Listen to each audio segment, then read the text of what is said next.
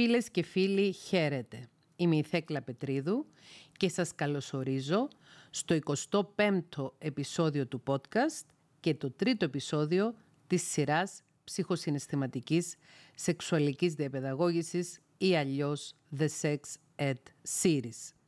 Στο σημερινό επεισόδιο θα μιλήσουμε για τη σύλληψη, την αντισύλληψη και τα σεξουαλικώς μεταδιδόμενα νοσήματα. Υπενθυμίζω ότι τα επεισόδια του podcast γενικότερα, αλλά και ειδικότερα τα επεισόδια για τη σεξουαλική διαπαιδαγώγηση συστήνονται για εφήβους και ενήλικες. Για να μιλήσουμε για την αντισύλληψη, που είναι ένα θέμα που έχω προαναγγείλει από το προηγούμενο επεισόδιο, την αντισύλληψη, την προστασία από απρογραμμάτιστες εγκυμοσύνες, καθώς και την προστασία από σεξουαλικώς μεταδιδόμενα νοσήματα, για να καταλάβουμε πώς λειτουργεί η αντισύλληψη, πρέπει πρώτα να εξηγήσουμε πώς γίνεται η σύλληψη. Πώς δηλαδή μέσω του σεξ μπορεί να προκύψει μια εγκυμοσύνη. Όπως έχουμε πει και στο πρώτο επεισόδιο αυτής της σειράς σεξουαλικής διαπαιδαγώγησης, στην εφηβεία τα κορίτσια έχουν την εμμηναρχή. Ξεκινά δηλαδή η έμμηνος ρίση. Βλέπουν περίοδο, όπως λέμε στη δημοτική. Η έμμηνος ρίση στην πραγματικότητα είναι μία απόδειξη ότι έχει ξεκινήσει η περίοδος γονιμότητας μιας γυναίκας. Όμως, από τη στιγμή που ένα κορίτσι που μπαίνει στην εφηβεία και είπαμε ότι η έμμηνος ρίση, η έμμηναρχή μπορεί να παρατηρηθεί τόσο νωρίς όσο σε κορίτσια 9, 10, 11 ετών, δεν σημαίνει ότι είναι βιολογικά, ψυχικά, συναισθηματικά και με οποιοδήποτε άλλο τρόπο έτοιμο ένα κορίτσι να υποστηρίξει μια εγκυμοσύνη. Άρα έχουμε αυτό το χρονικό διάστημα της εφηβείας, στο οποίο τα παιδιά είναι γόνιμα βιολογικά και σε περίπτωση που έχουν σεξουαλικές επαφές με άτομο του άλλου φύλου μπορεί να προκύψει μία εγκυμοσύνη. Πώς προκύπτει μία εγκυμοσύνη; Οι γυναίκες έχουν ένα κύκλο γονιμότητας. Η έναρξη του κύκλου γονιμότητας σηματοδοτείται από την εμμηναρχή. Την πρώτη φορά που ένα κορίτσι θα έχει περίοδο. Η πρώτη μέρα του κύκλου μιας γυναίκας είναι η μέρα στην οποία η γυναίκα ή το κορίτσι στην εφηβεία αρχίζει να αποβάλει αίμα από τον κόλπο της. Αρκετά κορίτσια τα οποία δεν είναι προετοιμασμένα και δεν έχουν δεχθεί σεξουαλική διαπαιδαγώγηση τρομάζουν όταν βλέπουν για πρώτη φορά αιμορραγία από τον κόλπο τους. Θέλω να πιστεύω πως στη σημερινή εποχή δεν υπάρχει κορίτσι στην προεφηβική ηλικία που να μην είναι ενημερωμένο για το τι σημαίνει περίοδος, αλλά είναι εξαιρετικά καλή ιδέα να μιλήσουμε στα κορίτσια μας από πολύ νωρίς, τουλάχιστον από την ηλικία των 8 ετών, να τους εξηγήσουμε τι σημαίνει εφηβεία, ποια είναι τα δευτερογενή χαρακτηριστικά του φύλου και να τους εξηγήσουμε και για την περίοδο. Την ίδια εξήγηση πρέπει να δώσουμε και στα αγόρια μας.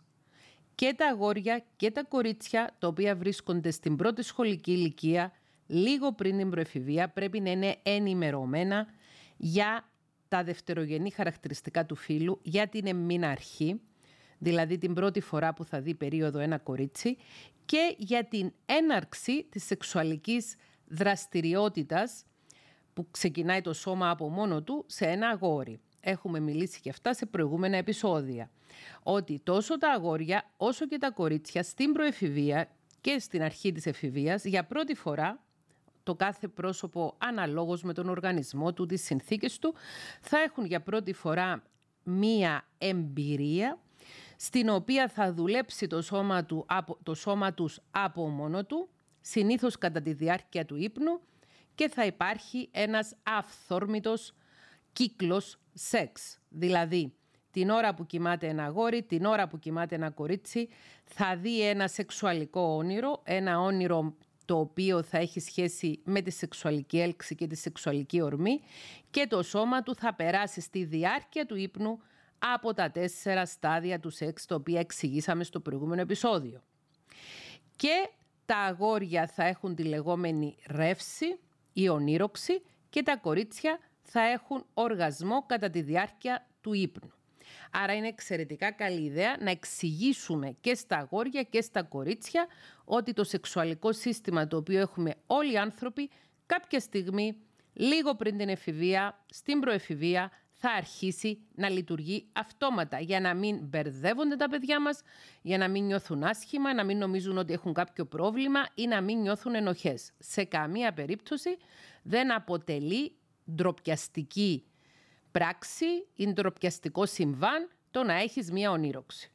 Το να δεις ένα σεξουαλικό όνειρο και να έχεις ένα οργασμό κατά τη διάρκεια του ύπνου. Αυτό μπορεί να συμβεί σε προεφήβους, εφήβους και ενήλικες. Έχει παρατηρηθεί συχνά ότι άνθρωποι οι οποίοι για οποιοδήποτε λόγο έχουν αποχή από το σεξ, έχουν το λεγόμενο celibacy. Celibacy ονομάζεται στα αγγλικά η φάση της αγαμίας, όπου ένας άνθρωπος είτε γιατί το έχει επιλέξει, είτε γιατί αυτές είναι οι συνθήκες του, δεν έχει σεξουαλική ζωή και δεν έχει σεξουαλική ζωή και με τον εαυτό του. Έχουμε εξηγήσει στο προηγούμενο επεισόδιο και στο πρώτο επεισόδιο ότι ο αυνανισμός ή η αυτοικανοποίηση πάλι αποτελεί σεξ αλλά χωρίς παρέα, σεξ με τον εαυτό σου.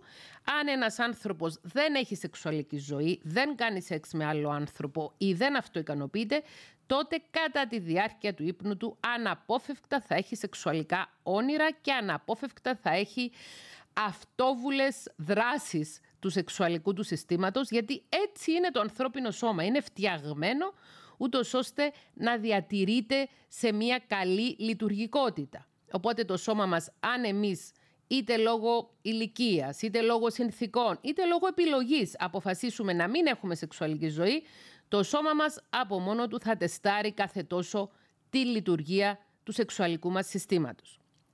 Λοιπόν, είπαμε, η πρώτη μέρα του κύκλου είναι η μέρα στην οποία η γυναίκα ή το κορίτσι αρχίζει να αποβάλει αίμα από τον κολπό και πρέπει να εξηγήσουμε στα κορίτσια και να το έχουν υπόψη τους από πριν την εμμηναρχή ότι εκείνες τις ημέρες που θα έχει αίμα από τον κόλπο πρέπει να χρησιμοποιεί μια μέθοδο για να προστατεύει τα ρούχα της από το να λερωθεί.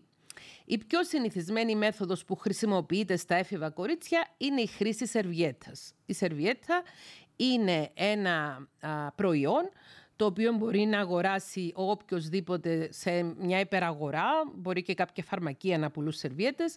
Πρόκειται για ε, ένα προϊόν που εφαρμόζει με κολλητική ταινία πάνω στο εσώρουχο και κρατάει το αίμα, ούτως ώστε το αίμα να μην διαρρεύσει στα παντελόνι ή στη φούστα της κοπέλας και να μην λερώσει τα σεντόνια της το βράδυ ή να μην λερώσει τα ρούχα της κατά τη διάρκεια της ημέρας. Πέραν από τη σερβιέτα, υπάρχουν και άλλοι, άλλες μέθοδοι ε, αντιμετώπισης της υγιεινής και της ε, συλλογής του αίματος που αποβάλλεται από τον κόλπο. Μια άλλη δημοφιλής μέθοδος είναι η χρήση του γυναικείου ταμπών.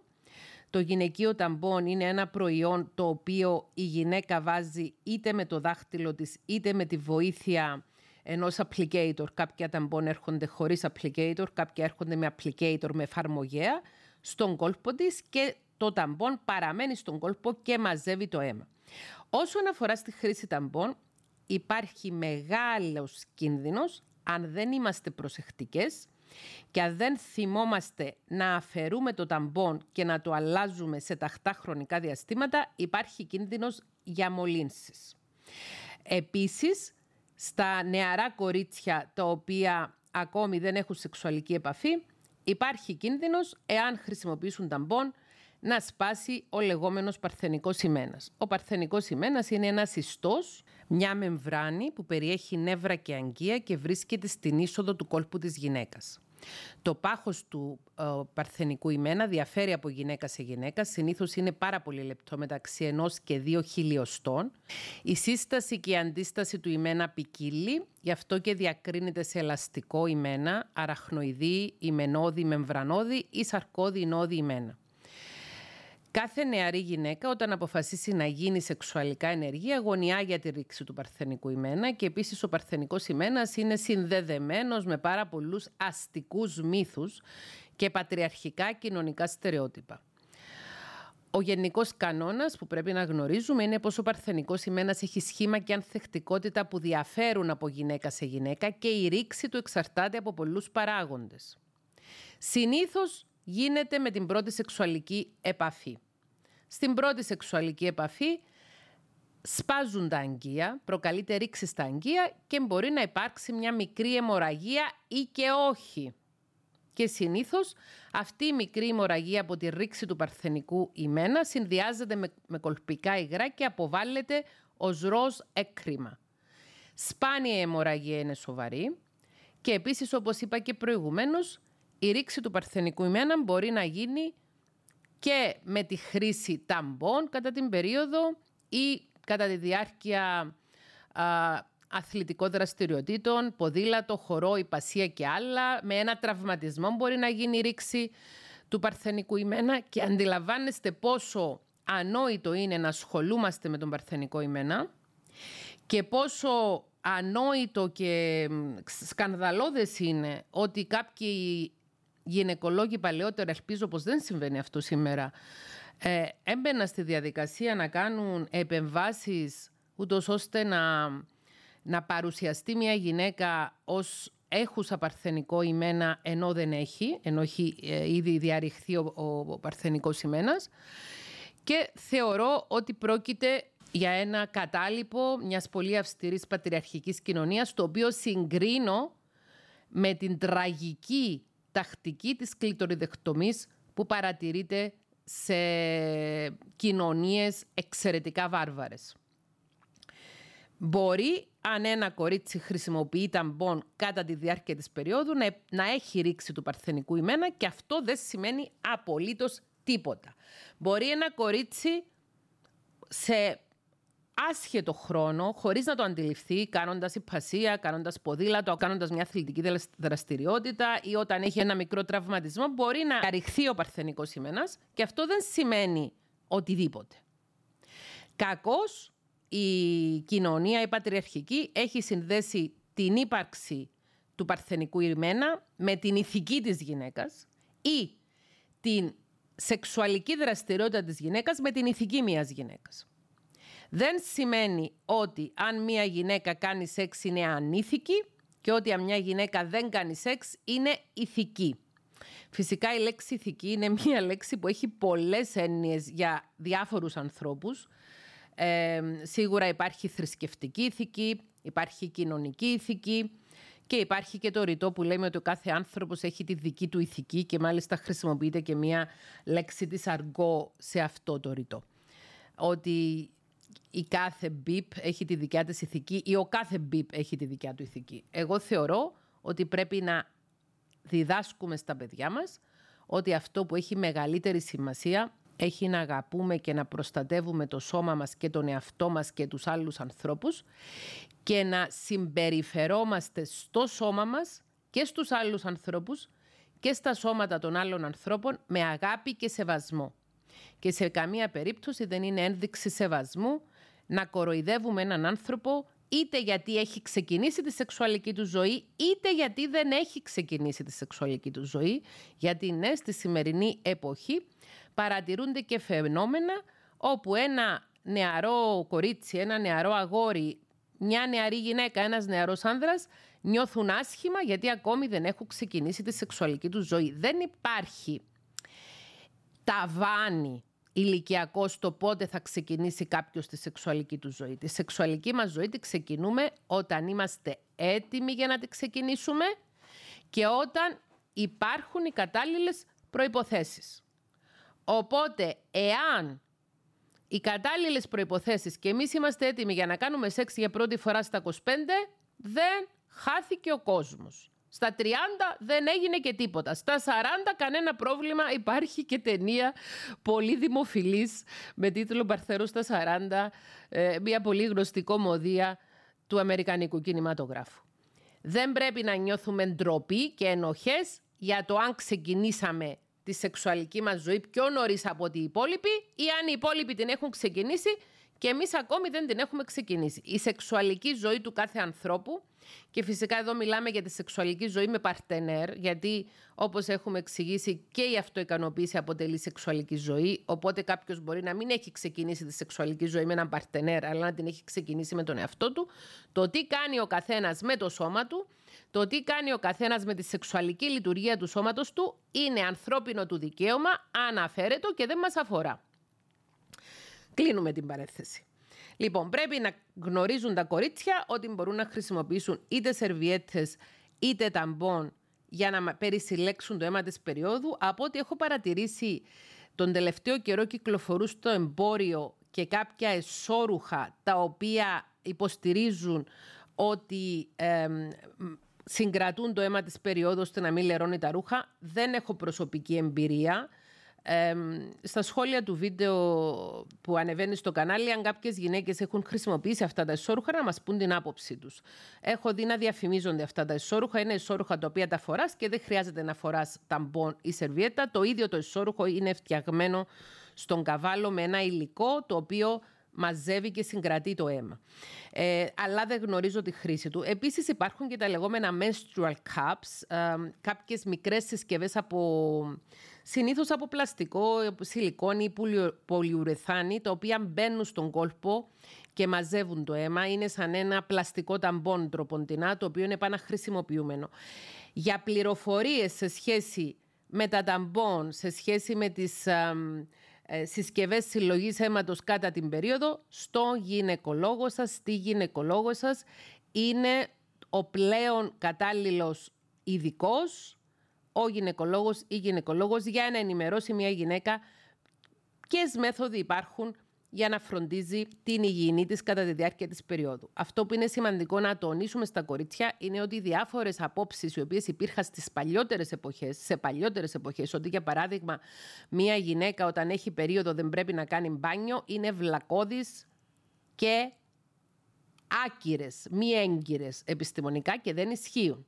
Ίσα ίσα, κατά τη διάρκεια της περίοδου, συστήνεται να κάνει πιο συχνά ντουζ μία κοπέλα. Συνήθως ντου κάνουμε, δεν κάνουμε μπάνιο στις μέρες μας. Δεν γεμίζουμε την πανιέρα και μπαίνουμε. Οι περισσότεροι άνθρωποι κάνουμε ακόμη και μέσα στην πανιέρα ντου.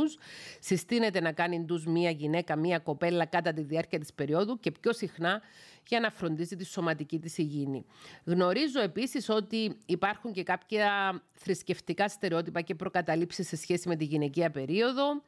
Ε, κάποιοι πολύ αυστηροί θρησκόληπτοι άνθρωποι λένε ότι η γυναίκα όταν έχει περίοδο δεν πρέπει να πηγαίνει καν στην εκκλησία. Υπάρχουν άλλοι ιερείς οι οποίοι λένε ότι είναι μια χαρά να πηγαίνει στην εκκλησία.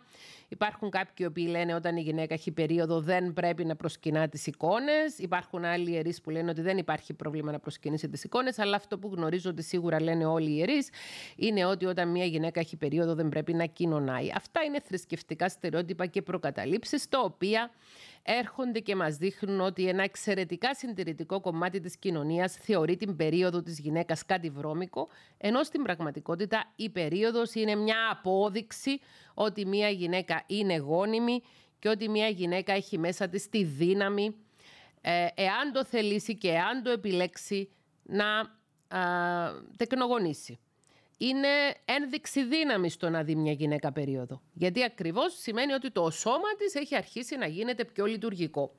Ε, δεν θεωρώ ότι ισχύουν στην εποχή μας αυτές οι προκαταλήψεις και ότι μεταφέρονται ακόμη στα νερά κορίτσια. Αν όμως σας έχει πει κάποιος ότι είναι βρώμικο πράγμα η περίοδος και ότι είναι, πρέπει να τέλος πάντων να, να νιώθεις άσχημα που έχεις περίοδο, σας έχει πει μια τεράστια αήθη βλακεία.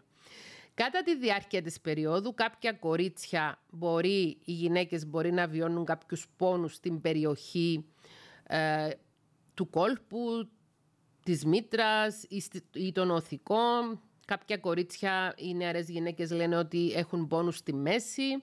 Σε περίπτωση που έχετε επώδυνη περίοδο, ρωτήστε το γυναικολόγο σας τι γυναικολόγο σας για το πώς να το αντιμετωπίσετε. Υπάρχουν θεραπείες οι οποίες προτείνονται. Υπάρχει επίσης το λεγόμενο προεμμινορησιακό σύνδρομο, PMS είναι στα αγγλικά, Pre-Menstrual Syndrome, που είναι μια συνθήκη την οποία αναφέρουν ότι βιώνουν αρκετές γυναίκες όπου 6-7 μέρες πριν από την έλευση της περίοδου βιώνουν κάποια στενάχωρια σωματικά ενοχλήματα και νιώθουν ότι είναι συναισθηματικά ευάλωτες εκείνη την περίοδο και ότι μπορεί να είναι πιο ευσυγκίνητες. Για όλα αυτά παίζουν ρόλο οι διάφορες ορμονικές μεταβολές που γίνονται στο σώμα της γυναίκας το τελευταία, την τελευταία εβδομάδα του κύκλου. Ε, νομίζω ότι χρειάζεται να το συζητήσουμε σε ένα ξεχωριστό επεισόδιο σε σχέση με μια φεμινιστική αντιμετώπιση του σεξ, των σεξουαλικών σχέσεων και του φίλου, γιατί υπάρχει αυτή η προκατάληψη που κάποιοι άντρες λένε πω πω έχεις τα νεύρα σου, θα δεις περίοδο ή έχεις περίοδο, που πρόκειται για μια εξαιρετικά σεξιστική παρατήρηση. Αυτό που γνωρίζουμε είναι ότι η ορμονική συνθήκη στο σώμα της γυναίκας πριν από την περίοδο, πριν από την έναρξη της περίοδου, συνήθως είναι 5, 6, 7 μέρες πριν από την περίοδο, αυτό που κάνει δεν είναι ότι δημιουργεί καινούργια συναισθήματα στη γυναίκα, απλώς της δίνει μια ευαισθησία ώστε να βιώνει πιο έντονα τα συναισθήματα της. Οπότε, αν σπάσετε τα νεύρα μιας γυναίκας, ας μιλήσω στην αρκό, αν, τη, αν της φερθείτε άσχημα, και αυτή βρίσκεται σε προεμινορησιακή φάση και θυμώσει μαζί σας πιο έντονα, δεν σημαίνει ότι κάνει λάθος που θυμώνει. Ίσως θυμώνει πιο έντονα γιατί βρίσκεται σε εκείνη τη φάση που νιώθει πιο έντονα τα συναισθήματά της, αλλά αυτό δεν ακυρώνει τα συναισθήματά της. Για το προεμινορησιακό σύνδρομο υπάρχουν α, διάφορες προτινόμενες θεραπείες. Συζητήστε το με τον γυναικολόγο σας με τον ψυχολόγο σας ή την ψυχολόγο σας, τον γυναικολόγο σας, τη γυναικολόγο σας και τον ψυχίατρο σας ή την ψυχίατρο σας. Αρκετοί άνθρωποι έχουν και ψυχίατρο χωρίς να σημαίνει ότι είναι τρελοί ή έχουν κάποιο σοβαρό ψυχιατρικό ή ψυχολογικό πρόβλημα. Απλώς όσο πιο ενημερωμένος είναι ένας άνθρωπος για τις εξελίξεις της επιστήμης, τόσο πιο ανοιχτό μυαλό έχει ώστε να απολαμβάνει αυτές τις εξελίξεις της επιστήμης. Το τελευταίο που θέλω να πω σε σχέση με την περίοδο είναι ότι το αίμα που αποβάλλεται από τη μήτρα είναι πεντακάθαρο και σε καμία περίπτωση δεν είναι βρώμικο και δεν περιέχει μέσα μικρόβια ή μικροοργανισμούς, άλλους από οποιοδήποτε άλλο υγρό έχει το σώμα μας. Ε, δεν είναι βρώμικο το αίμα που αποβάλλεται από τα τυχώματα της μήτρας κατά την περίοδο. Είναι το αίμα που έχει μαζευτεί στο ενδομήτριο, στα τυχώματα της μήτρας, ώστε σε περίπτωση που θα έμενε έγκυος η κοπέλα ή η γυναίκα με αυτό το αίμα να τραφεί το έμβριο. Πρόκειται για πεντακάθαρο αίμα και είναι μία παρανόηση ότι είναι βρώμικο αυτό το αίμα. Τώρα, όπως και με οποιοδήποτε άλλο αίμα, το οποίο μπορεί να τρέχει από μια πληγή ή μπορεί να...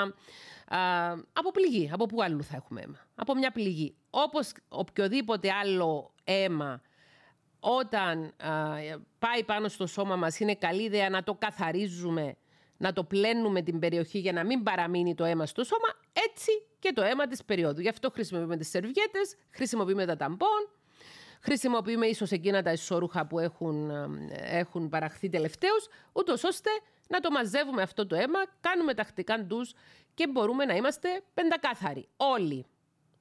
Επίσης το ντους, το καθημερινό, συνίσταται και για τους άντρες. Όχι μόνο για τις γυναίκες και για τους άνδρες οι οποίοι δρώνουν και για τους άνδρες οι οποίοι μπορεί κατά τη διάρκεια του ύπνου ε, ένα έφηβο αγόρι για παράδειγμα να έχει μία ονείροξη, συστήνεται να κάνει μπάνιο μετά. Τον ντους, ξαναλέω, λέμε τη λέξη μπάνιο, αλλά εννοούμε ντους. Το ντους είναι κάτι το οποίο ανακουφίζει τον άνθρωπο, χαλαρώνει το δέρμα, χαλαρώνει το μυαλό και είναι καλά να το έχουμε μέσα στην καθημερινή μας α, λειτουργικότητα τουλάχιστον έναν ντους την ημέρα. Κάποιοι το προτιμούν το πρωί όταν θα ξυπνήσουν, κάποιοι άλλοι το προτιμούν το βράδυ πρωτού πάνε για ύπνο, κάποιοι άλλοι κάνουν και το πρωί ντους για να ξυπνήσουν και να α, καθαρίσουν από το σώμα τους τον υδρότα του πρωί, της προηγούμενης νύχτας, αλλά και το βράδυ για να χαλαρώσει το σώμα τους και να μπορέσουν να κοιμηθούν καλύτερα. Πάμε λοιπόν ότι η πρώτη μέρα του κύκλου είναι η πρώτη μέρα στην οποία αρχίζει ο κόλπος να αποβάλει αίμα, η πρώτη μέρα της περίοδου. Η διάρκεια της περίοδου των ημερών όπου γίνεται η αποβολή αίματος, ρίση αίματος, έμμηνος ρίση, σε κάθε γυναίκα διαρκεί από τρεις μέχρι οχτώ μέρες περίπου. Ναι, έχει γυναίκες που έχουν μόνο τρεις μέρες περίοδο, που μόνο για τρεις μέρες αποβάλλει ο κόλπος του αίμα. Έχει γυναίκες που αποβάλλουν για τέσσερις μέρες, πέντε μέρες, έξι μέρες, μέχρι οχτώ μέρες. Επίσης, παρατηρείται ότι με την ορίμανση την ηλικιακή και εάν μια γυναίκα έχει εγκυμοσύνη, παρατηρείται μια και γέννα και το κετό. Μετά τη γέννα μπορεί να παρατηρηθεί μια ομαλοποίηση του κύκλου της και επίσης και μια ομαλοποίηση των συμπτωμάτων πόνου κατά την περίοδο κλπ. Ένας κύκλος διαρκεί περίπου 28 μέρες. Εάν ο κύκλος είναι μεγαλύτερος ή μικρότερος, καλή ιδέα είναι να το συζητήσουμε με τον γυναικολόγο, με τη γυναικολόγο για να δει τι συμβαίνει με μας. Ε, εννοείται ότι κάθε κορίτσι που είναι στην εφηβεία πρέπει να έχει τον την γυναικολόγο του. Εννοείται. Όταν αποβληθεί όλο το αίμα από το ενδομήτριο μέσω του κόλπου, τότε στο μέσο περίπου του κύκλου, στις 14 μέρες πριν την επόμενη περίοδο, έχουμε την ορυξία. Ορυξία είναι η απελευθέρωση ενός όριμου αρίου από την οθήκη. Συνήθως κάθε μήνα απελευθερώνεται ένα οάριο είτε από τη δεξιά είτε από την αριστερή οθήκη. Μπορεί όμως να συμβεί και η περίπτωση μια γυναίκα να έχει ορυξία και από τις δύο οθήκες. Και τότε, εάν γίνει σύλληψη, μπορεί να έχουμε διζυγωτικά δίδυμα. Δηλαδή, ε, δύο, μια εγκυμοσύνη η οποία να έχει προκύψει από δύο διαφορετικά οάρια που το καθένα είχε οριμάσει και είχε απελευθερωθεί τις ημέρες της ορυξίας από την κάθε μια οθήκη. Ο κανόνας όμως είναι κάθε μήνα είτε η αριστερή είτε η δεξιά οθήκη απελευθερώνει ένα οάριο. Το οάριο απελευθερώνεται από την οθήκη και ταξιδεύει μέσω της σάλπιγγας προς τη μήτρα.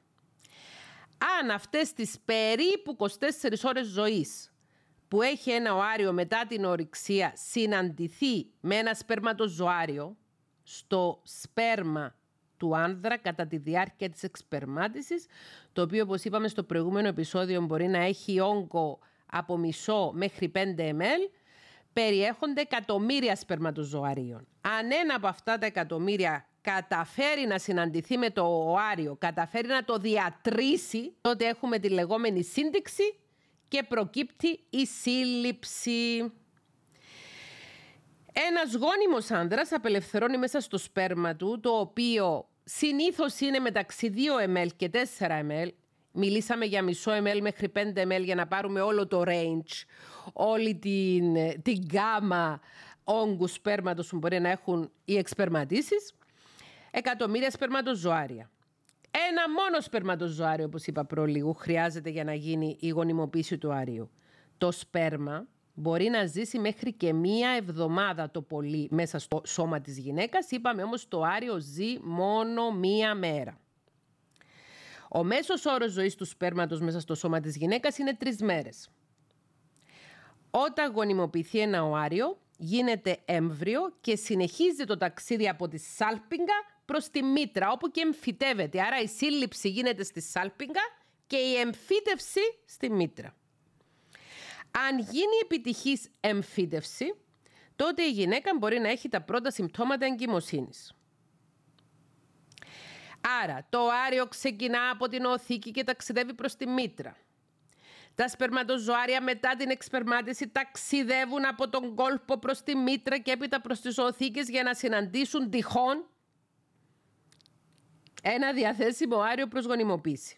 Και η γονιμοποίηση, ξαναλέω, γίνεται στις οθήκες. Αν ένας άνδρας και μια γυναίκα κάνουν σεξ με σκοπό την εγκυμοσύνη, καλώς.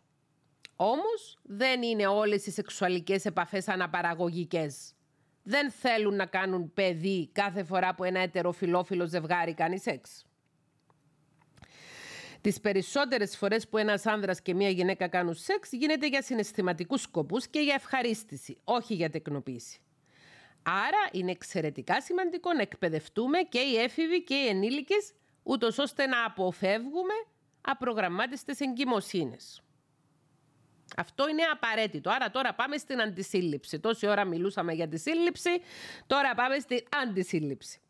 Η πιο αξιόπιστη αντισυλληπτική μέθοδος ποια είναι; Η πλήρης αποχή από το σεξ. Άμα δεν κάνεις καθόλου σεξ με άλλον άνθρωπο, δεν έχεις κανένα κίνδυνο εγκυμοσύνης. Πλήρης αποχή από το σεξ, περιορισμό στην αυτοικανοποίηση ή επίσης το στοματικό σεξ και η πλήρης αποφυγή της κολπικής δίσδυσης. Όταν λέμε στοματικό σεξ, αναφερόμαστε σε ζευγάρια οι οποίοι περνάνε τις φάσεις του σεξ χωρίς να υπάρχει διείσδυση πέους. Μόνο με το να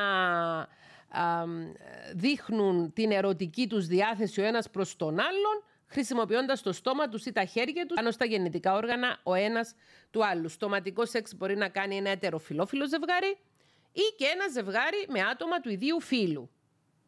Στο στοματικό σεξ δεν χρειάζεται να είσαι διαφορετικού φύλου για να κάνεις. Ενώ διείσδυση πέους στον κόλπο και αναπαραγωγή γίνεται μόνο σε ετεροφιλόφιλα ζευγάρια. Αυτό νομίζω είναι κατανοητό. Λοιπόν, ας πούμε όμως ότι έχουμε ένα ετεροφιλόφιλο ζευγάρι το οποίο θέλει σώνει και καλά να κάνει διείσδυση.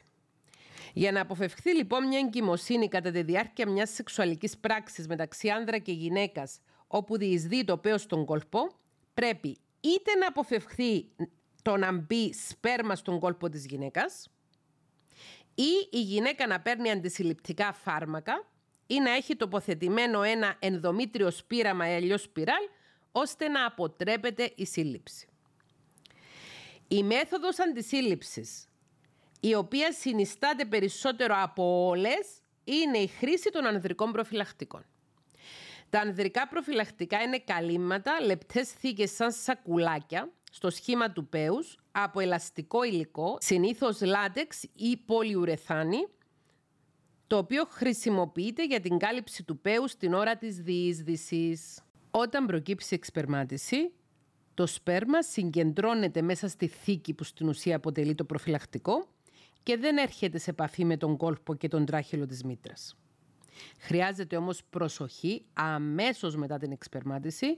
Ο άνδρας πρέπει με τα δύο του δάχτυλα να πάρει το προφυλακτικό, να το κρατήσει στη βάση του πέους με προσοχή και να αποσύρει το πέος του από τον κόλπο με προσοχή, να πετάξει το προφυλακτικό τυλιγμένο μέσα σε χαρτί σε έναν κάδο σκουπιδιών και να πληθεί αμέσως, εάν θα συνεχίσει να παίζει ερωτικά με τη σύντροφό του, ούτως ώστε να μην φτάσει έστω και ένα σπερματοζωάριο από τα εκατομμύρια που έχει μέσα το σπέρμα του άνδρα στον κόλπο της γυναίκας και από εκεί να ξεκινήσει το ταξίδι προς τη μήτρα και τις οθήκες.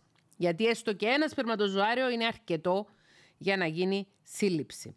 Τα προφυλακτικά οπωσδήποτε είναι μιας χρήσεως, δεν είναι ακριβά, μπορεί να τα αγοράσει κάποιος στο σούπερ μάρκετ, μπορεί να τα αγοράσει στο φαρμακείο ή στην υπεραγορά χωρίς ιατρική συνταγή. Πρέπει να έχουμε υπόψη μας ότι το προφυλακτικό πρέπει να μπαίνει όταν το πέος βρίσκεται σε πλήρη στήση και όπως είπαμε, αμέσως μετά την εξπερμάτιση, με προσοχή αποσύρεται το προφυλακτικό από τον κόλπο για να μην επέλθει χαλάρωση και να διαφύγει το σπέρμα στον κόλπο.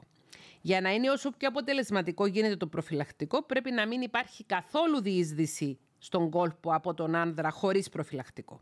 Επειδή ακόμη και αν δεν εξπερματίσει ένας άνδρας χωρίς προφυλακτικό μέσα στον κόλπο μιας γυναίκας και απλώς έχει είσοδο χωρίς εξπερμάτιση, επειδή το πέος εκρίνει προσπερματικά υγρά, υπάρχει μια μικρή περίπτωση στα προσπερματικά υγρά να υπάρχουν μερικά σπερματοζωάρια και πάλι να προκύψει γονιμοποίηση. Γι' αυτό το λόγο ακριβώς και δεν είναι ασφαλής μέθοδος αντισύλληψης ή μέθοδος της α, διακεκομένης συνουσίας όπως θα πούμε στη συνέχεια. Τα προσπερματικά υγρά που εκρίνει το πέος τα εκρίνει ως λιπαντικό. Θυμηθείτε ότι έχουμε ένα πρωτόγονο σώμα, το οποίο πρωτόγονο σώμα είναι φτιαγμένο ώστε οι άνθρωποι να θέλουν να κάνουν σεξ για να αναπαραχθούν. Άρα στους προγραμματισμούς του σώματος μας είναι η γονιμοποίηση. Είναι η αναπαραγωγή ανεξαρτήτως αν στην εποχή μας, λόγω της εξέλιξης που έχει ο άνθρωπος, της εξέλιξης του πολιτισμού, της κουλτούρας, της επιστήμης, της κοινωνίας, απολαμβάνουμε πλέον το σεξ χωρίς αυτό απαραίτητος κάθε φορά που θα κάνουμε σεξ να υπάρχει περίπτωση να οδηγήσει σε αναπαραγωγή. Και σίγουρα είναι η πιο υπεύθυνη στάση ζωής να χρησιμοποιούμε αποτελεσματικές μεθόδους αντισύλληψης ώστε να μην έχουμε απρογραμμάτιστες εγκυμοσύνες και υπεύθυνη στάση ζωής απέναντι στα γέννητα παιδιά μας. Δεν είναι καλή ιδέα να φέρνουμε ένα παιδί στον κόσμο κατά λάθος. Η καλύτερη συνθήκη για να φέρεις ένα παιδί στον κόσμο είναι με όλη σου την όρεξη, όλη σου τη χαρά και όλο σου τον προγραμματισμό όταν είσαι έτοιμος, κατάλληλος και ικανός να γίνεις γονιός. Τα ανδρικά προφυλακτικά έχουν ποσοστό επιτυχίας στην αντισύλληψη 95%. Οι αποτυχίες οφείλονται σε κακό τρόπο χρήσης και απρόσεκτη φύλαξη των προφυλακτικών. Πάνω σε ένα κουτί προφυλακτικών υπάρχουν σαφείς οδηγίες τόσο για τη χρήση τους, τη φύλαξη τους, αλλά και την ημερομηνία λήξης τους. Όπως είπα και προηγουμένως, η μέθοδος της διακεκομμένης συνουσίας ή αποτράβηξης είναι μια μέθοδος η οποία ήταν πολύ στη μόδα παλαιότερα, ήταν πολύ δημοφιλής, αλλά σήμερα γνωρίζουμε πως δεν είναι καθόλου καλή αντισυλληπτική μέθοδος και εξήγησα γιατί. Γιατί είτε μπορεί μέσω των προσπερματικών υγρών να υπάρξει σύλληψη, είτε να μην προλάβει ο άνδρας να αποσύρει το πέος από το κόλπο πριν την εξπερμάτιση και τότε να έχουμε εξπερμάτιση μη προγραμματισμένη μέσα στον κόλπο. Στη περίπτωση που έχουμε μη προγραμματισμένη εξπερμάτιση μέσα στον κόλπο, είτε γιατί κάναμε σεξ χωρίς προφυλακτικό, είτε γιατί υπάρχει μια υπόνοια ότι παρά τη χρήση προφυλακτικού έχει διαφύγει μια ποσότητα σπέρματος στον κόλπο, όταν έχουμε αυτό που λέμε επικίνδυνη επαφή για σύλληψη, ενώ δεν θέλουμε σύλληψη, ενώ δεν προσπαθούμε να κάνουμε παιδί, υπάρχει τότε η λύση εκτάκτου ανάγκης, που είναι η λύση του χαπιού της επόμενης ημέρας. Το χάπι της επόμενης ημέρας είναι ένα ορμονικό σκεύασμα, το οποίο μπορεί να πάρει η γυναίκα μέχρι και 72 ώρες μετά την εντός εισαγωγικών επικίνδυνη για σύλληψη επαφή, Όσο πιο νωρίς το λάβει, τόσο το καλύτερο. Είναι μια λύση εκτάκτου ανάγκης στο χάπι της επόμενης ημέρας και δεν πρέπει να χρησιμοποιείται ως τακτική αντισυλληπτική μέθοδος. Παρόλο που υπάρχει η λανθασμένη πεποίθηση ότι είναι εκτρωτικό το χάπι της επόμενης ημέρας, δεν είναι εκτρωτικό, είναι αντισυλληπτικό, δηλαδή βοηθάει στο να μην γίνει σύλληψη. Η αποτελεσματικότητα του χαπιού της επόμενης ημέρας Εάν το λάβει η γυναίκα τις πρώτες 24 ώρες φτάνει στο 95%. Αν το λάβει τις πρώτες 48 ώρες πέφτει στο 85%. Ενώ αν ληφθεί 49 έως 72 ώρες μετά την επικίνδυνη εντός εγωγικών επαφή, τα ποσοστά αποτελεσματικότητας πέφτουν μέχρι και το 58%. Αν όμως παρόλα αυτά, παρόλο που υπήρξε επικίνδυνη επαφή, εξηγώ τι εννοώ επικίνδυνη, επικίνδυνη για σύλληψη ενώ δεν ήταν προγραμματισμένη. Παρόλο που έγινε επικίνδυνη επαφή και η γυναίκα πήρε χάπι της επόμενης ημέρας, προκύψει εγκυμοσύνη, οι ορμόνες που περιέχουν το σκεύασμα δεν θα βλάψουν την εγκυμοσύνη. Δηλαδή, πες ότι υπάρχει ένα ζευγάρι το οποίο έχει κάνει σεξ. Έσπασε το προφυλακτικό ή έκανε σεξ χωρίς προφυλακτικό. Πήραν το χάπι της επόμενης ημέρας, αλλά καθυστέρησαν να το πάρουν. Το πήραν μετά από μια μισή μέρα, μετά από δυο μέρες που έχει πέσει η αποτελεσματικότητα. Το πήραν αμέσως, αλλά έπεσαν πάνω σε εκείνο το 5% που δεν έχει αποτελεσματικότητα. Εάν προκύψει εγκυμοσύνη και θέλουν να κρατήσουν την εγκυμοσύνη το ζευγάρι, δεν υπάρχει κανένας κίνδυνος από το χάπι της επόμενης ημέρας που έχει ληφθεί ως προς το έμβριο. Οι ορμόνες δηλαδή που περιέχει το χάπι της επόμενης ημέρας δεν επηρεάζουν μια πιθανή εγκυμοσύνη. Λοιπόν, η επόμενη μέθοδος αντισύλληψης είναι τα γυναικεία αντισυλληπτικά φάρμακα. Δυστυχώς, ακόμη δεν κυκλοφορεί στην αγορά ανδρικό αντισυλληπτικό χάπι. Μόνο γυναικείο αντισυλληπτικό χάπι και μάλιστα μια δημοφιλή σειρά στο Netflix, uh, Working Moms, στην τελευταία σεζόν είχε έτσι σε, σε επίπεδο μυθοπλασίας την ιστορία ότι έχει εφευρεθεί το ανδρικό αντισυλληπτικό χάπι. Τα γυναικεία αντισυλληπτικά χάπια είναι φάρμακα τα οποία περιέχουν ορμόνες, οι οποίες αυτές οι ορμόνες είτε αναστέλουν είτε καταστέλουν την ορυξία της γυναίκας και στοχεύουν στο να καταστήσουν το ενδομήτριο λιγότερο δεκτικό για εγκυμοσύνη. Είναι πολύ ε, συχνά χρησιμοποιούμενο φάρμακο το γυναικείο αντισυλληπτικό χάπι. Ε, Υπάρχουν και άλλες μορφές γυναικείων αντισυλληπτικών οι οποίες δεν είναι ιδιαίτερος δημοφιλείς στην Ελλάδα. Δεν τις χρησιμοποιούν. Συνήθως χρησιμοποιούνται αντισυλληπτικά χάπια παρά άλλα γυναικεία αντισυλληπτικά σκευάσματα. Τα γυναικεία αντισυλληπτικά έχουν ποσοστά επιτυχίας μέχρι και 99,8% εάν η γυναίκα τα παίρνει τακτικά, καθημερινά, την ίδια ώρα, χωρίς να παραλείπει ούτε ένα χάπι. Λοιπόν, τα γυναικεία αντισυλληπτικά έχουν κάποιες παρενέργειες, τις οποίες πρέπει να τις συζητήσετε με τον ή τη γυναικολόγο σας.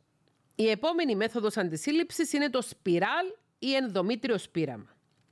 Το σπιράλ, το ενδομήτριο σπήραμα, είναι μια συσκευή αντισύλληψης που τοποθετείται από τον τη γυναικολόγο στη μήτρα της γυναίκας. Δεν μπορείς να, δεν μπορείς να βάλεις μόνο σου το σπιράλ και διαρκεί για κάποια χρόνια. Όταν τοποθετήσει η γυναικολόγος σας ή ο γυναικολόγος σας το σπιράλ στη μήτρα σας, θα σας ενημερώσει για το σε πόσα χρόνια πρέπει να το αφαιρέσετε. Συνήθως είναι 3 ή 5 χρόνια η διάρκεια ζωής ενός σπιράλ, ενός ενδομήτριου σπειράματο. Το απλό σπιράλ αποτελείται από χαλκό και πλαστικό και αποτρέπει τη σύλληψη και την εμφύτευση γονιμοποιημένου αερίου στη μήτρα. Η αποτελεσματικότητα του απλού γυναικείου σπιράλ ανάγεται στο 99%. Το σπιράλ όμως συστήνεται συνήθως από γυναικολόγους για γυναίκες οι οποίες έχουν ήδη γεννήσει. Συζητήστε το όμως με τον γυναικολόγο σας, γιατί υπάρχουν και περιπτώσεις γυναικών που ακόμη δεν έχουν γεννήσει και ο γυναικολόγος προτείνει ενδομήτριο σπιράλ. Σε εκείνες τις περιπτώσεις, συνήθως προτείνει το σπιράλ, το ενδομήτριο σπίραμα με προγεστερόνη, το οποίο είναι εξίσου αποτελεσματικό με το απλό σπιράλ, αλλά είναι πολύ πιο ακριβό. Ε, επίσης τοποθετείται από τον τη γυναικολόγο σας και ο λόγος για τον οποίο μπορεί το ενδομήτριο σπήραμα με προγεστερόνη, το ορμονικό σπιράλ, να τοποθετείται σε γυναίκες που ακόμη δεν έχουν γεννήσει, είναι γιατί έχει βρεθεί πως έχει ευεργετική δράση σε προβλήματα περίοδου, όπως μεγάλη αιμορραγία και μεγάλη διάρκεια περίοδου.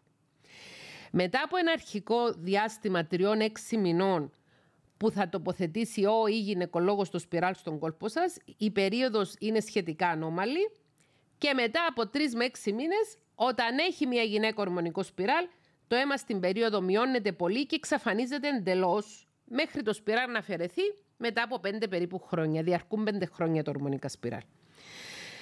Και αποελευθερώνουν προγεστερόνη στη μήτρα.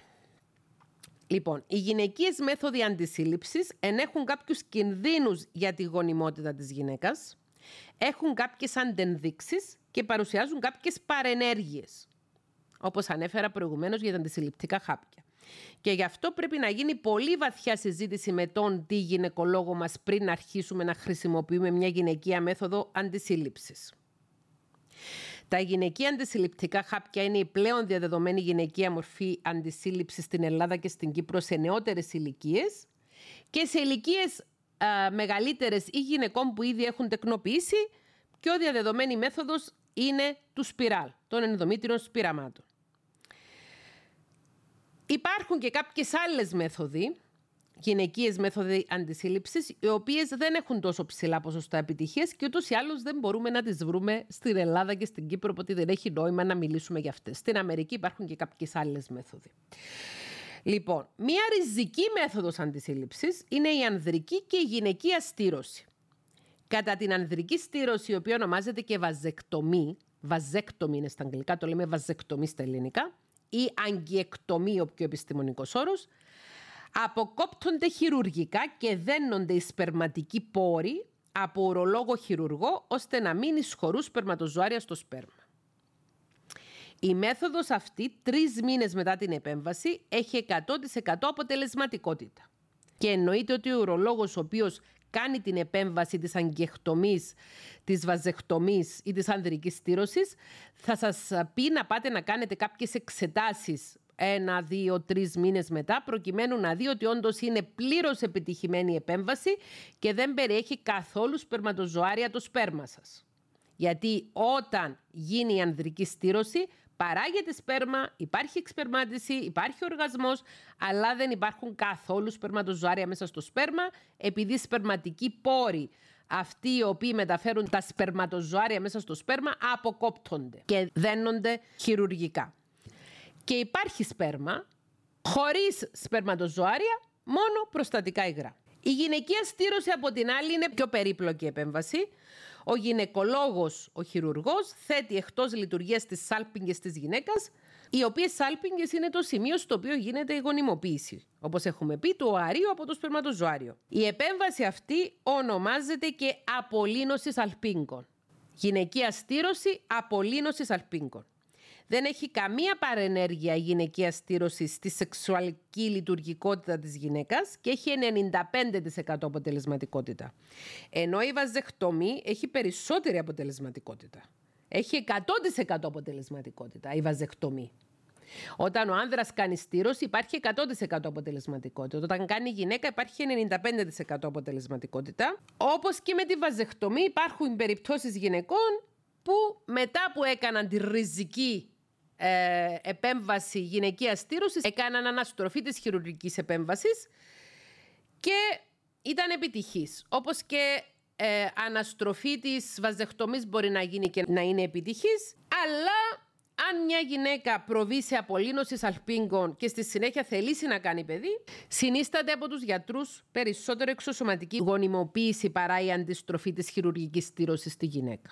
Η ανδρική χειρουργική στήρωση, όπως είπα και προηγουμένως, είναι πολύ πιο απλή χειρουργική διαδικασία από τη γυναικεία. Οπότε, εάν ένα ετεροφιλόφιλο ζευγάρι αποφασίσουν αυτή τη μέθοδο αντισύλληψης, της χειρουργικής στήρωσης, είναι προτιμότερο να την κάνει ο άνδρας παρά η γυναίκα. Δηλαδή ένα ζευγάρι ετεροφιλόφιλο, οι οποίοι ήδη είναι μαζί και έχουν κάνει παιδιά μεταξύ τους, είτε έχουν και οι δύο παιδιά από προηγούμενες σχέσεις ή γάμους και θέλουν να είναι μαζί μακροχρόνια χωρίς να κάνουν παιδιά και αποφασίσουν ότι εμείς δεν θέλουμε να χρησιμοποιούμε ανδρικό προφυλακτικό, εμείς δεν θέλουμε να χρησιμοποιούμε γυναικεία αντισυλληπτικά, δεν θέλουμε να χρησιμοποιούμε γυναικείο σπιράλ. Και θέλουμε μία πιο αποτελεσματική μέθοδο, καλύτερα να κάνει ο άνδρας τη βαζεχτομή παρά η γυναίκα την απολύνωση σαλπίγκο. Άρα άνδρες, δεν υπάρχει ανδρικό αντισυλληπτικό χάπι, υπάρχει όμως η βαζεχτομή η οποία είναι πολύ πιο αποτελεσματική από την απολύνωση σαλπίγκων, 100% αποτελεσματική, ενώ η απολύνωση σαλπίγκων είναι 95% αποτελεσματική. Και εάν πραγματικά θέλετε να βοηθήσετε ώστε το ζευγάρι σας να έχει μία μόνιμη αντισυλληπτική μέθοδο, προσφερθείτε να κάνετε εσείς τη βαζεχτομή. Ξαναλέω, η βαζεχτομή και η απολύνωση σαλπίγκων γίνονται σε ανθρώπους που είναι σίγουροι ότι δεν θέλουν να τεκνοποιήσουν επειδή ήδη έχουν τεκνοποιήσει στο παρελθόν ή είναι 100% σίγουροι πως εγώ δεν θέλω να κάνω παιδιά αλλά θέλω να απολαμβάνω το σεξ με το συγκεκριμένο σύντροφο που έχω Οπότε αποφασίζω τη στήρωση. Λοιπόν, αυτά για τη σύλληψη και την αντισύλληψη. Και πάμε τώρα στα σεξουαλικώς μεταδιδόμενα νοσήματα, τα οποία συνήθως δεν έχουμε υπόψη μας και δεν λαμβάνουμε τόσο σοβαρά υπόψη μας.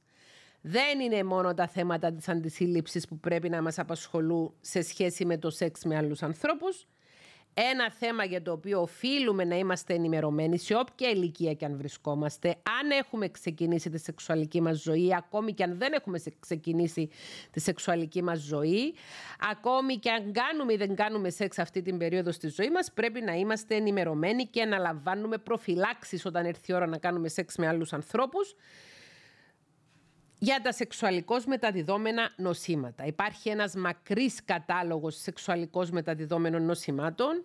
Θα αναφέρω ενδεικτικά τον ιό HIV, ο οποίος ιός HIV μπορεί να προκαλέσει το AIDS, οι διάφορες υπατήτηδες, υπατήτηδα Α, Β και Γ, ο ιός HPV, ο ιός των ανθρωπίνων θυλωμάτων ή κονδυλωμάτων, η σύφυλλη, η γονόρια, οι χλαμιδιακές λοιμώξεις, ο έρπης των γενετικών οργάνων, μια εξαιρετικά επώδυνη πάθηση, η βακτηριακή κολπίτιδα, οι τριχομονάδες και το γεννητικό μικόπλασμα. Και υπάρχουν και ένα σωρό άλλα σεξουαλικώς μεταδιδόμενα νοσήματα, ενδεικτικά είπα αυτά. Όλοι γνωρίζουμε πως είναι πολύ καλή ιδέα να αποφύγουμε να έρθουμε σε επαφή με τον ιό HIV, ο οποίος μπορεί να προκαλέσει την ασθένεια AIDS, το σύνδρομο επίχτητης ανοσολογικής ανεπάρκειας, το οποίο σκότωσε εκατομμύρια ανθρώπους παγκοσμίως τα τελευταία 40 χρόνια. Πάνω από 35 εκατομμύρια άνθρωποι έχουν πεθάνει από AIDS τα τελευταία 42 χρόνια.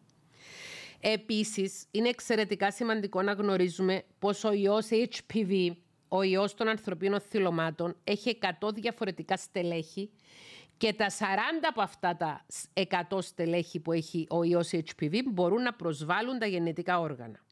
Συγκεκριμένα στελέχη του ιού, τα οποία έχουν απομονώσει οι επιστήμονες, μπορεί να προκαλέσουν καρκίνο στον τράχυλο της μήτρας, της γυναίκας, καρκίνο στο εδίο στη γυναίκα, καρκίνο του πέους στους άνδρες, καρκίνο του φάριγγα, του στόματος, στην περίπτωση του στοματικού σεξ δηλαδή, και καρκίνο του προχτού.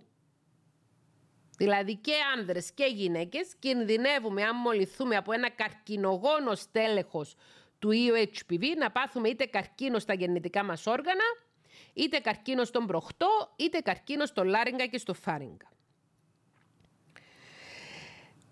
Επίσης, ο ιός HPV ευθύνεται για την πρόκληση κονδυλωμάτων σε άνδρες και γυναίκες. Δηλαδή μπορεί να προκαλέσει είτε κονδυλώματα είτε καρκίνο. Έχει 100 στελέχη ο ιός, υπάρχουν στελέχη τα οποία είναι ακίνδυνα, αλλά υπάρχουν μέσα σε αυτά και στελέχη επικίνδυνα.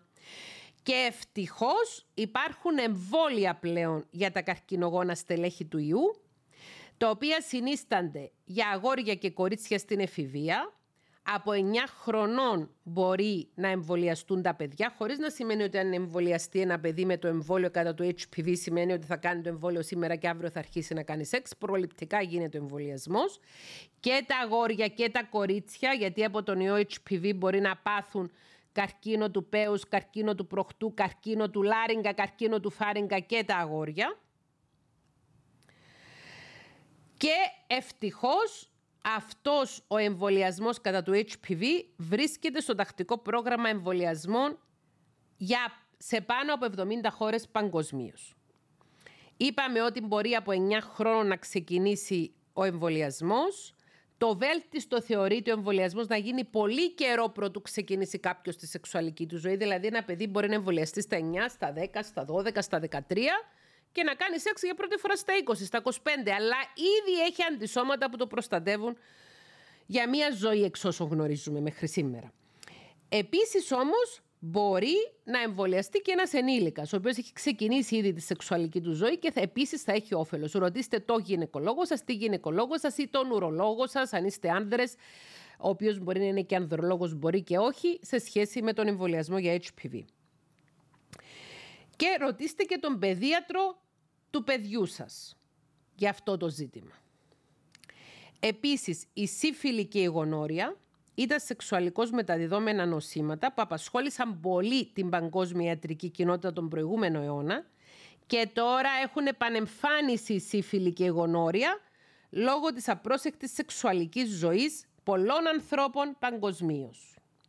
Και ίσως ο λόγος για τον οποίο πολλοί άνθρωποι λειτουργούν σεξουαλικώς απρόσεχτα είναι πρώτον η άγνοια και δεύτερον το γεγονός ότι έχουν βρεθεί φάρμακα για την αντιμετώπιση του HIV που θα μιλήσουμε στη συνέχεια γι' αυτόν. Και έτσι και επίσης τα εμβόλια για το HPV οπότε οι άνθρωποι νιώθουν μια χαλαρότητα. Σου λέει ε, έχω προστασία από το HPV, έχω κάνει τα εμβόλια Έχω προστασία από το HIV, για παράδειγμα, κάποιος μπορεί να παίρνει το PrEP, θα πούμε στη συνέχεια γι' αυτό, άρα μπορώ να είμαι απρόσεκτος. Όχι. Υπάρχουν και ένα σωρό άλλα σεξουαλικώς μεταδεδομένα νοσήματα, τα οποία ήταν σπάνια, αλλά έχουν γίνει πιο συχνά πλέον, όπως η σύφυλη και η γονόρια. Οι παρενέργειες αυτών των άλλων ασθενειών μπορεί να είναι πολύ σοβαρές για την ανθρώπινη υγεία. Για παράδειγμα, τρεις στους δέκα ανθρώπους που μολύνονται με σύφυλη και δεν λαμβάνουν θεραπεία, η ασθένεια μπορεί να επανέλθει μερικά χρόνια μετά από την αρχική μόλυνση ως τρίτο στάδιο σύφυλης.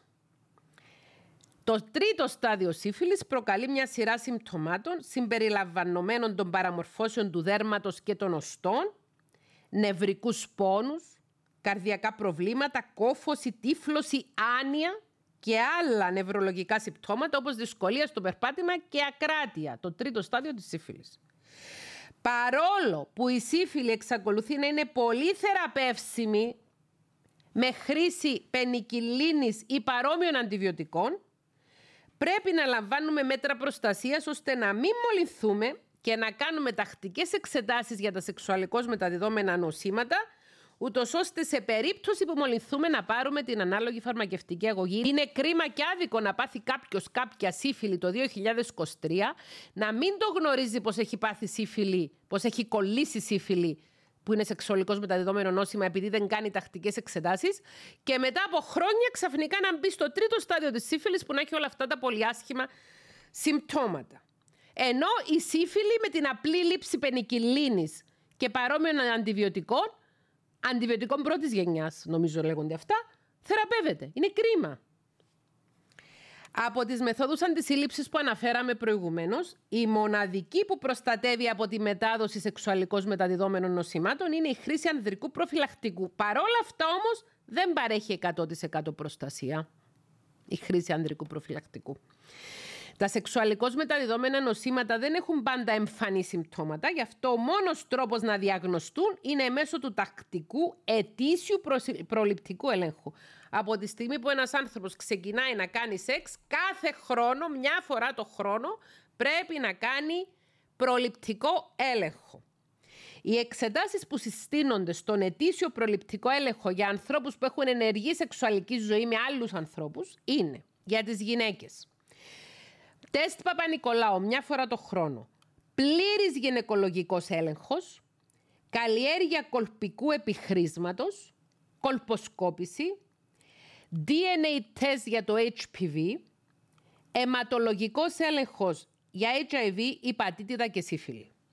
Η κάθε γυναίκα η οποία έχει ξεκινήσει τη σεξουαλική της ζωή πρέπει να έχει τον την γυναικολόγο της στον στην οποία να πηγαίνει μια φορά το χρόνο για ετήσιο προληπτικό έλεγχο, στον οποίο αυτό ετήσιο προληπτικό έλεγχο γιατρός ή η γιατρός θα της κάνει τεστ Παπα-Νικολάου, πλήρη γυναικολογικό έλεγχο επιτόπου, καλλιέργεια κολπικού επιχρήσματος, κολποσκόπηση, εάν υπάρχει υπόνοια για μόλυνση από HPV, DNA test για το HPV, και αιματολογικό έλεγχο για HIV, υπατήτηδα και σύφυλλη.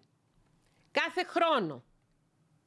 Και ακόμη και στην περίπτωση που έχουμε ένα σύντροφο, υπάρχει περίπτωση αυτός ο ένας σύντροφος να μην είναι προσεκτικός, να έχει απρόσεκτες σεξουαλικές επαφές και μπορεί εμείς να έχουμε πάει με έναν άνθρωπο μόνο ή να πηγαίνουμε με έναν άνθρωπο μόνο, να κάνουμε σεξ μόνο με έναν άνθρωπο, αλλά αυτός να κάνει σεξ με έναν άλλον άνθρωπο, ο οποίος έχει κάνει με έναν άλλον άνθρωπο, ο έχει κάνει με 200 ανθρώπους. Άρα Πρέπει οπωσδήποτε, εφόσον ξεκινούμε να έχουμε ενεργή σεξουαλική ζωή, να κάνουμε ετήσιο προληπτικό έλεγχο για τα σεξουαλικώς μεταδεδόμενα νοσήματα. Για τους άνδρες ο ετήσιος έλεγχος περιλαμβάνει κλινική εξέταση από δερματολόγο αφροδισιολόγο, καλλιέργεια ορυθρικού επιχρήσματος, HPV DNA test και αιματολογικές εξετάσεις για έλεγχο HIV, υπατήτηδας και σύφυλλης. Ο γιατρός του άνδρα ο οποίος θα τον εξετάσει για σεξουαλικώς μεταδεδομένα νοσήματα είναι ο ουρολόγος και αν υπάρχουν δερματικές αλλοιώσεις και ο δερματολόγος. Εμφανείς δερματικές αλλοιώσεις. Άρα κάθε άνδρας που ξεκινάει τη σεξουαλική του ζωή πρέπει να έχει τον ουρολόγο του στον οποίο να πηγαίνει κάθε χρόνο για τον ετήσιο προληπτικό έλεγχο. Ο ουρολόγος του άνδρα, ο γυναικολόγος της γυναίκας θα τους κάνουν τις ανάλογες ερωτήσεις και με βάση τις απαντήσεις που θα δώσει ο άντρας και η γυναίκα θα τους προτείνουν και τις ανάλογες πιο εξειδικευμένες εξετάσεις που χρειάζεται να κάνει ο κάθε άνθρωπος. Κάθε χρόνο πρέπει να πηγαίνουμε και στο γυναικολόγο οι γυναίκες για pap test και στον ουρολόγο οι άνδρες και για κλινική εξέταση αλλά και για εξετάσεις πιο εξειδικευμένες για διάγνωση τυχώς σεξουαλικώς μεταδιδόμενων νοσημάτων. Ακόμη και αν δεν μας ανησυχούν τα σεξουαλικώς μεταδιδόμενα νοσήματα, ακόμη και αν είμαστε σε μια μονογαμική σχέση που γνωρίζουμε ότι και ο σύντροφος μας και εμείς είμαστε εντάξει, πάλι καλό θα μας κάνει στους άνδρες το να επισκέφτονται μία φορά το χρόνο τον ουρολόγο τους, να έχουν τον ουρολόγο τους και να τον επισκέπτονται. Αν μη τι άλλο τους κάνει προληπτικές εξετάσεις οι οποίες θα τους προστατεύσουν και από άλλα ζητήματα και θα κοιτάξει και τη λειτουργία του προστάτη κλπ. Πρέπει οι άνδρες που έχουν ξεκινήσει τη σεξουαλική τους ζωή να έχουν τον ουρολόγο τους. Και οπωσδήποτε οι γυναίκες που έχουν ξεκινήσει τη σεξουαλική τους ζωή πρέπει οπωσδήποτε κάθε χρόνο να κάνουν τεστ Παπα-Νικολάου. Ούτως ή άλλως. Και ακόμη και αυτές που έκαναν μια φορά σεξ και δεν έχουν ξανακάνει. Και από μια ηλικία και μετά, ακόμη και αυτές που δεν έχουν κάνει σεξ, ο γυναικολόγος σας ή η γυναικολόγος σας θα σας ενημερώσουν καταλληλότερα για αυτό το θέμα. Τώρα θέλω να αναφέρω κάποια συμπτώματα τα οποία είναι καλή ιδέα να μας ανησυχήσουν γιατί μπορεί να σημαίνουν ότι έχουμε κολλήσει κάποιο σεξουαλικό μεταδιδόμενο νόσημα και γι' αυτό το λόγο να πρέπει να επισπεύσουμε τον ιατρικό έλεγχο. Εάν έχουμε επώδυνη ούρηση, δηλαδή πόνο την ώρα που ουρούμε, φαγούρα στην περιοχή των γεννητικών οργάνων, δίσος με εκκρίσεις από το πέος, έντονες κολπικές εκκρίσεις, πόνος στην πίελο. Η πίελος είναι η περιοχή αυτή στην οποία βρίσκονται τα γεννητικά μας όργανα. Πόνος στο σεξ ο οποίος να μην έχει ψυχολογικά αίτια. Πόνος στους όρχες. Εμοραγία ανάμεσα στις περιόδους της γυναίκες. Σπυράκια και εξογκώματα στην περιγεννητική περιοχή, δηλαδή πάνω στα σεξουαλικά όργανα και γύρω από τα σεξουαλικά όργανα.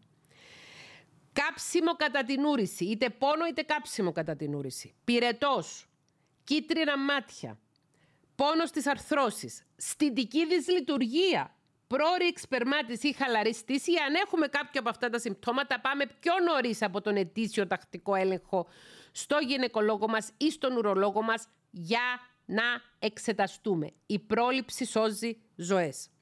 Τα συμπτώματα αυτά μπορεί να μην είναι απαραίτητος αποτέλεσμα κάποιας μόλυνσης με σεξουαλικώ μεταδιδόμενα νοσήματα. Θα μπορούσαν να έχουν ένα σωρό άλλες αιτιολογίες. Αν όμως έχουμε απρόσεκτη σεξουαλική ζωή, χωρίς να λαμβάνουμε προφυλάξεις, αν έχουμε τότε κάποιο από αυτά τα συμπτώματα ή γενικώς δεν νιώθουμε καλά στην υγεία μας, καλό είναι να επισπεύσουμε τις αιτήσεις προληπτικές εξετάσεις που σας έχω εξηγήσει πιο πάνω, τις οποίες κάνει η γυναίκα στον στη γυναικολόγο της και ο άντρα στον ουρολόγο του. Εδώ ως ψυχολόγος θέλω να σημειώσω πως παρατηρείται άνθρωποι με αχώδεις διαταραχές και φοβίες να ανησυχούν υπερβολικά μήπως έχουν κολλήσει κάποιος σεξουαλικός μεταδιδόμενο νόσημα και να υποβάλλονται πολύ συχνά στις ανάλογες εξετάσεις. Εάν έχετε παρατηρήσει στον εαυτό σας ότι έχετε φοβία, μην τυχόν και κολλήσετε κάποιος σεξουαλικός μεταδεδομένο νόσημα, είναι ένας πολύ καλός λόγος για να ξεκινήσετε ψυχοθεραπεία. Όπως είπαμε και προηγουμένως, το ανδρικό προφυλακτικό προστατεύει έως και 98% από τη μόλυψη με σεξουαλικώς μεταδιδόμενα νοσήματα. Όταν έχουμε καινούριο σεξουαλικό σύντροφο, πρέπει οπωσδήποτε να χρησιμοποιούμε προφυλακτικό. Ακόμη και αν έχουμε κάποια άλλη μέθοδο αντισύλληψης, όπως τα γυναικεία αντισυλληπτικά ή το γυναικείο σπιράλ. Η μόνη περίπτωση στην οποία κάνουμε σεξ χωρίς προφυλακτικό είναι στην περίπτωση μιας μονογαμικής σχέσης που κάνουμε σεξ μόνο ένας με τον άλλον. Έχει παρέλθει ήδη ένα διάστημα τριών μηνών μετά από την έναξη της μονογαμικής σεξουαλικής σχέσης. Τους πρώτους τρεις μήνες κάνουμε σεξ με προφυλακτικό. Μετά τους τρεις μήνες πάμε και εξεταζόμαστε η γυναίκα στον, στον στη γυναικολόγο της, ο άνδρας στον ουρολόγο του και αν βγουν οι εξετάσεις καθαρές και ξέρουμε σίγουρα ότι ούτε ο ένας ούτε ο άλλος έχει κάποιο σεξουαλικό μεταδεδομένο νόσημα και έχουμε φροντίσει για την αντισύλληψη, τότε μπορούμε να προχωρήσουμε σε, σε, σεξ χωρίς προφυλακτικό. Σε χωρίς ανδρικό προφυλακτικό. Το γυναικείο υπάρχει, αλλά στην Κύπρο και στην Ελλάδα δεν κυκλοφορεί. Κυκλοφόρησε πριν 25 χρόνια στην Ελλάδα για λίγο και μετά αποσύρθηκε από την αγορά. Αλλά ούτως ή άλλως το ανδρικό προφυλακτικό είναι πολύ πιο αποτελεσματικό από το γυναικείο. Η γνώση είναι δύναμη γνωρίζοντας πως υπάρχουν κάποια σεξουαλικώς μεταδεδομένα νοσήματα και με ποιους τρόπους μπορούμε να προστατευτούμε μέσω των εμβολίων, μέσω των, των εξετάσεων, μπορούμε να προστατεύσουμε την υγεία μας. Και ακόμη και στην περίπτωση που έρθουμε σε επαφή με κάποιον ιό, όπως τον HIV για παράδειγμα, υπάρχουν φάρμακα τα οποία κρατούν τον ιό σε καταστολή. Οι περισσότεροι άνθρωποι που ζουν με τον ιό HIV στις μέρες μας δεν έχουν καν ανοιχνεύσιμο τον ιό HIV στο αίμα τους επειδή παίρνουν τακτικά τα φάρμακα, τα αντιρετροϊκά για τον ιό HIV και στις μέρες μας κυκλοφορούν και φάρμακα τα οποία προστατεύουν από τυχόν έκθεση στον ιό, τα λεγόμενα PrEP, τα οποία πρέπει να λαμβάνει προληπτικά ένας άνθρωπος που έχει έναν τρόπο ζωής που είναι, πιθανόν, που είναι πιο πιθανό να το φέρει σε επαφή με τον ιό. PrEP. PrEP είναι φάρμακα τα οποία δίνονται σε ανθρώπους οι οποίοι υπάρχει μεγαλύτερη πιθανότητα να έρθουν σε επαφή με τον ιό HIV είτε γιατί έχουν μια σχέση με ένα άτομο που είναι οροθετικό ή για οποιοδήποτε άλλο λόγο. Ο ιός HIV ε, μεταδίδεται μέσω του σεξ και μέσω του αίματος και κάποιοι άνθρωποι οι οποίοι κάνουν ένα πρόσεκτο τρόπο ζωής. Μία περίπτωση είναι οι άνθρωποι να κάνουν χρήση ναρκωτικών ουσιών με σύριγγες και να χρησιμοποιούν την ίδια σύριγγα δύο ή τρεις άνθρωποι. Αυτός είναι ένας απρόσεκτος τρόπος ο οποίος μπορεί να οδηγήσει στο να έρθουμε σε επαφή με τον ιό HIV. Όπως επίσης και το σεξ χωρίς προφυλακτικό μπορεί να φέρει σε επαφή με τον HIV και ούτω καθεξής. Και είναι μύθος ότι ο ιός HIV υπάρχει μόνο στην κοινότητα των ομοφιλόφιλων ανδρών Υπάρχουν και αρκετοί ετεροφιλόφιλοι άνθρωποι οι οποίοι ζουν με τον ιό HIV, οπότε πρέπει όλοι να είμαστε πολύ προσεκτικοί. Και ξαναλέω στην περίπτωση που θέλουμε να έχουμε μια ερωτική σχέση με έναν άνθρωπο ο οποίος ζει με τον ιό HIV, εάν ο άνθρωπος που ζει με τον ιό HIV παίρνει τα αντιρετροϊκά φάρμακα και παίρνουμε και εμείς το PrEP, τότε δεν υπάρχει καμία απολύτως επικινδυνότητα για να κολλήσουμε τον ιό HIV και υπάρχουν και ετεροφιλόφιλα ζευγάρια το οποίο έχουν φέρει στη ζωή υγιέστατα παιδιά με φυσιολογικές εγκυμοσύνες κατά τις οποίες και η μητέρα και ο πατέρας έπαιρναν τα αντιρετροϊκά φάρμακα. Σε κάθε περίπτωση όμως η υπεύθυνη αντιμετώπιση της δικής μας υγείας αλλά και της υγείας των άλλων είναι μια πράξη αγάπης. Σε κάθε περίπτωση η άγνοια, ο φόβος, η παραμέληση των ετήσιων προληπτικών ελέγχων και τις λήψεις προστατευτικών μέτρων μπορεί να βλάψουν και εμάς και αυτούς που αγαπάμε. Και θέλω να κλείσω αυτό το επεισόδιο λέγοντας όσο πιο εμφατικά μπορώ, τονίζοντας με όσο πιο πολύ ένταση μπορώ, ότι όταν κάποιος μας λέει αν με αγαπάς θα δεχθείς να κάνουμε σεξ χωρίς προφυλακτικό, αυτό είναι μια τεράστια άμεση απόδειξη ότι αυτός δεν μας αγαπάει.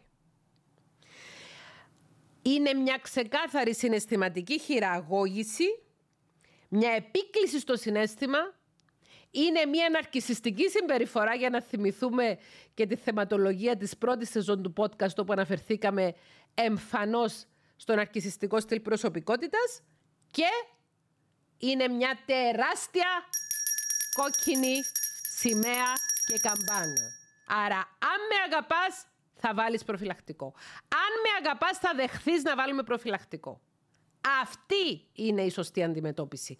Αυτό είναι το ζήτημα. Αν με αγαπάς, θα δεχθείς να βάλουμε προφυλακτικό.